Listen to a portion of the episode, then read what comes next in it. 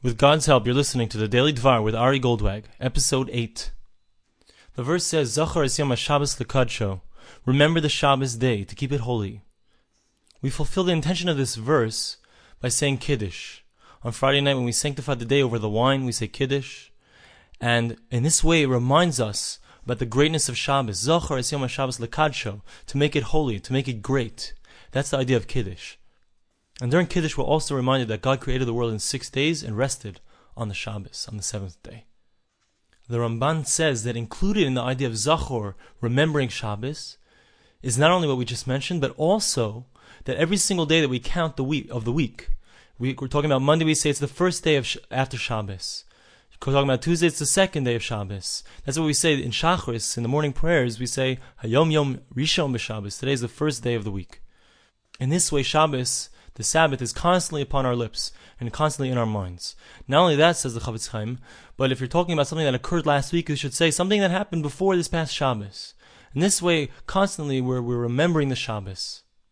Another way that we find to remember Shabbos is something the Gemara says, Beis Shammai, the house of Shammai said, that if you find something delectable, something delicious, something special in the shuk, in the market, so you should take that specifically for Shabbos. In fact, Shammai Hazalkein, the elder Shammai, when he would find something in the market that he thought was delicious and delectable, he would take it home. And the next day, if he would find something better, he would eat the first thing and save the second thing for Shabbos. And each day, he would always be getting something better for Shabbos. In this way, he constantly be reminding himself about Shabbos. Hillel Hazalkein, however, Hillel, the elder Hillel, what he would do is he would have bitachon, he would trust in God that by the end of the week, something special will be given to him.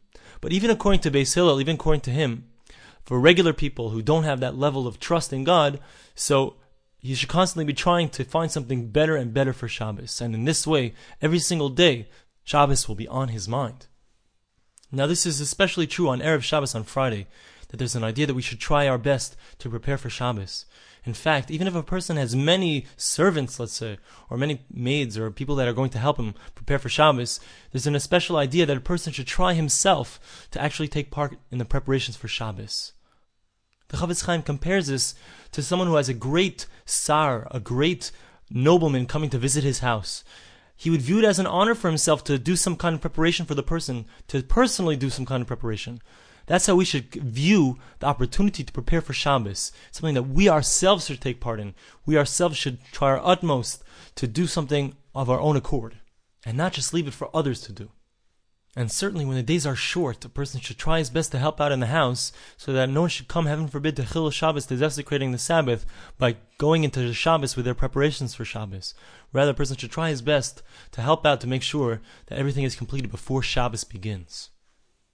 Not only that, says the Chofetz Chaim, but if a person is constantly aware and trying to prepare for Shabbos from an early time on Friday, so it says in the Zohar that whoever keeps the Sabbath correctly, so when it comes to his time, if he has to, heaven forbid, go to Gehenim, to purgatory, for a period of time to cleanse off the sins that he performed in his lifetime, so on Shabbos, if he kept the Shabbos correctly, so then he doesn't have to spend any time in purgatory during the Shabbos. He's taken out of there, he has a reprieve. Says the Chofetz Chaim, if a person was constantly involved in preparing for the Shabbos, even from before Shabbos on Friday, so from the time that he began every single week to prepare for Shabbos, that time already is counted towards Shabbos as if it's already Shabbos for him. And therefore, if he's in Gehenim, heaven forbid, he was in purgatory, he gets to be taken out of there and doesn't have to undergo the difficulty of Gehenim. We'll now finish off with a halacha, a law of Shabbos. Rabbi Ribiat points out in his book that if a person isn't aware of the laws of Shabbos, so many times a person could come to unnecessary stringencies. There are things that a person just doesn't know that are permitted. For example, he gives a number of different examples, but let's start with one. He says, Tochin, on Shabbos we're not allowed to grind things. So that concept only applies to chopping or pulverizing things that have grown from the ground. However, other things like meat, fish, or cheese, so it would be permitted to actually grind those things.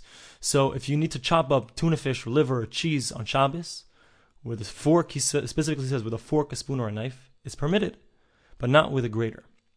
Additionally, he says that even if something actually came originally from the ground, but if it was pulverized afterwards, for example, let's say you have matzah, or cookies, which are made out of flour, which was already pulverized, so then it would be permitted to go and pulverize those things again, to crumble those things again. Thanks for listening to the Daily Dvar.